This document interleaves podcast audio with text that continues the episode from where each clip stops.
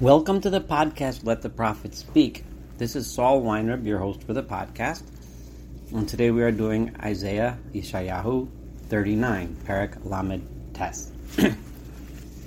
this is the fourth and last chapter of the narrative portion where we discussed several um, occurrences during the reign of King Chizkiyahu Hezekiah.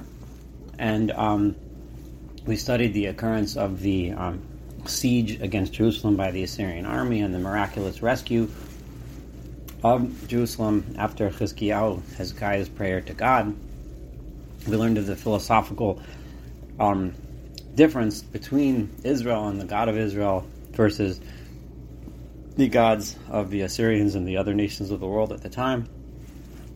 We learned of the illness of Chizkiyahu and his miraculous recovery and the prayer of Chizkiyahu for recovery and his praise to God afterwards. And we also learned and studied, possibly most importantly, and possibly what is really the purpose of Yeshayahu putting these um, chapters here, is the failure of Chizkiyahu to um, take the next step. In other words, he took and understood the idea of God, the philosophy of, of, of monotheism, but he didn't take it to the next step of social justice and concern for the Jewish people. Um, and while he sang a song of thanks to God for his own recovery, he never thanked, sang a song of thanks to God for the uh, survival of the Jewish people. This chapter is kind of like uh, the nail in the coffin, so to speak. It further discusses failure of Chizkiyahu um, to live up to the dream that Yeshayahu, that Isaiah had for him, was to be the Messiah, the ultimate Savior of Israel. And instead, he again made a selfish and difficult mistake. Um, and we're about to study that in chapter 39. The ending of chapter 39 is the ultimate disappointment of Yeshayahu, the ultimate of disappointment of the prophet Isaiah in the one who he had placed so much hope in, which was King Chizkiyahu. Um, and also is the segue into uh, what is one of the most famous chapters of Isaiah. Now, I've said that several times, but there are so many most famous chapters, it's hard to pick which one is most. Um, chapter 40, which is Nachamu, Nachamu Ami, uh, be comforted, be comforted, my nation. When we study 39 today, you will find how much more poignant those words are of Nachamu, Nachamu, comfort, comfort, and understand why Yeshayahu or whoever put together the order of the chapters of this book placed this chapter right before that. And it kind of gives us an understanding as to why Yeshayahu immediately went to comfort the nation of Israel, but we'll get there.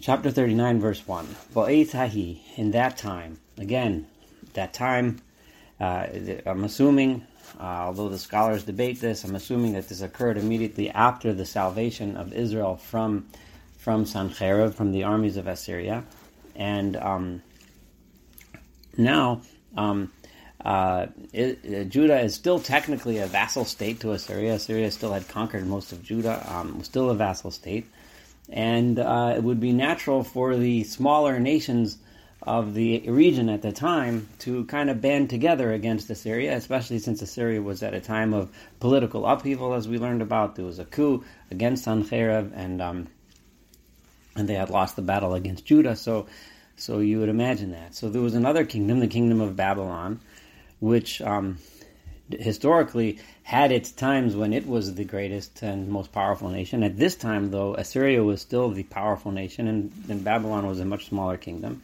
And there was a king who's known to us both from biblical sources, like we're about to read, and from extra biblical historical sources and writings.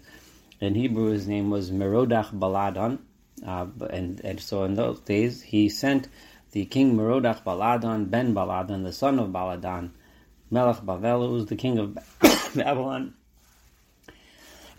Excuse me. he sent Sfarim, he sent letters, Umincha, and a gift offering El Chizkiyahu to King Hezekiah in order to build an alliance. And he heard the news that Hezekiah, Chizkiyahu, had gotten ill, but that he had recovered from his illness.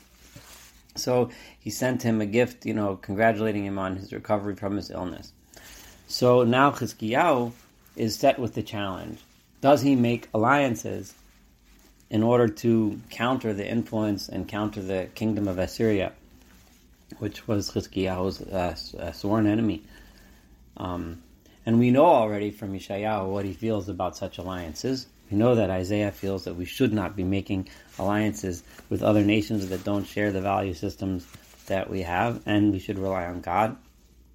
We know that Chizkiyahu, had he asked Yeshayahu Isaiah advice, and it is pretty clear that Chizkiyahu would have known what Yeshayahu's advice would have been.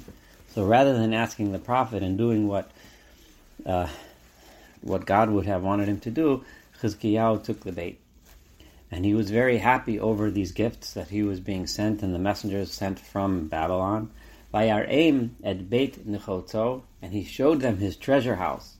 So he brought them and showed them all of his treasures, at the kesef, zahav, all the silver and the gold, viat besamim and the spices, viat shemen atov and the wonderful oils, viat kol beit kelam and all of the vessels in his house, viat kol and nimsa bil sortav, and everything that was found in his storehouses and his treasures. Lo hayad avar, there was nothing asher lo haram chizkiyo beveito, that Chizkiyo did not show them in his home, in his palace of Achol Mem Shalto, and everything he had in his kingdom. So he showed off his power, his wealth, his riches, and presumably also the riches that were present in the temple of God, in order to show how powerful he is and how worthy it would be to make an alliance with him.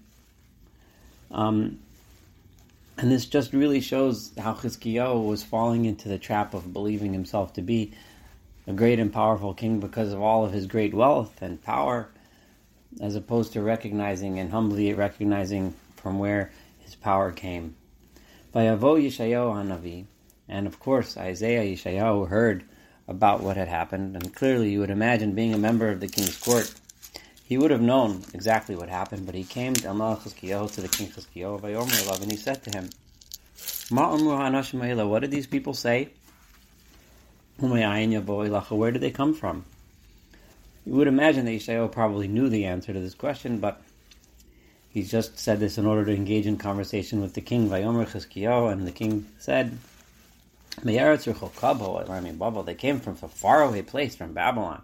Like sh- we should be so honored because they visited me from such a faraway country. Vayomer, and he said, What did they see in your house? Vayomer Chizkiyahu and the king Chizkiyahu said, Hezekiah said, "As kol asher ra'u." They saw everything in my home.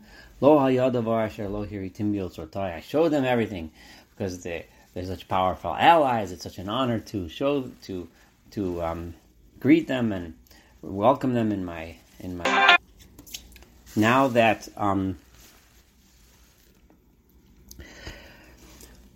Yeshayahu heard and saw what Chizkiyahu did that number one, he he um, was attempting to make alliances with others, and number two, he was not only that, but he was showing off all of his wealth as if that was the source of his power.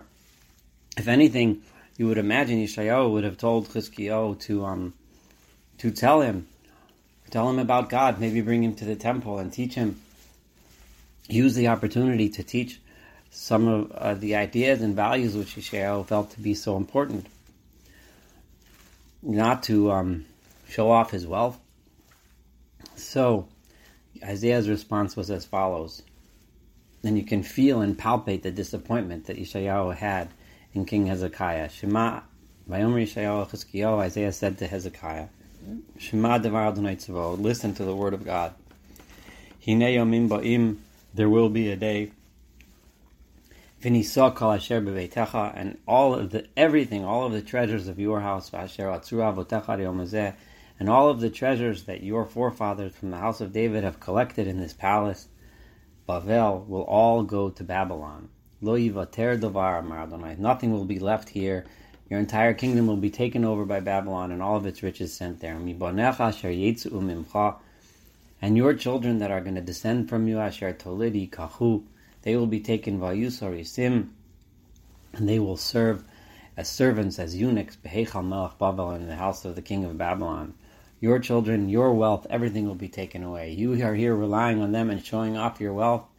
One day, this is all over. You can almost feel Yeshayahu thinking and saying that here we had the opportunity, we had a righteous king, we had the opportunity to finally play it right, and God rescued us from the Assyrians. And once again, Chizkiyahu let us down. He didn't get the message. He got the message of wealth and power, but not the message of justice and righteousness. And because of that, Yeshayahu knew that this kingdom was not going to last. Finally, after all these years, we finally almost got there, and we still didn't get there. So he predicted the fall to Babylon, which was going to occur approximately 150 years later. Vayomer Chizkiyahu, Yeshayahu, and Hezekiah said to Isaiah, and this is um,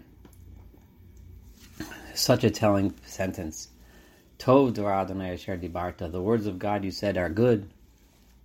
Vayomer, and he said, Ki yesh shalom be'emet because at least in my days there will be peace. It's hard to imagine almost a more awful answer. Chizkiyahu ignored the fact that his descendants were going to suffer, and the kingdom of Israel, the kingdom of Judah, was going to end, and that his children was going to suffer, and the people of uh, of Judah were going to suffer. But at least in my time, it's okay. To some extent, you can interpret Tov Dvar Hashem Barta that words of God are good, that he understood that these words were just.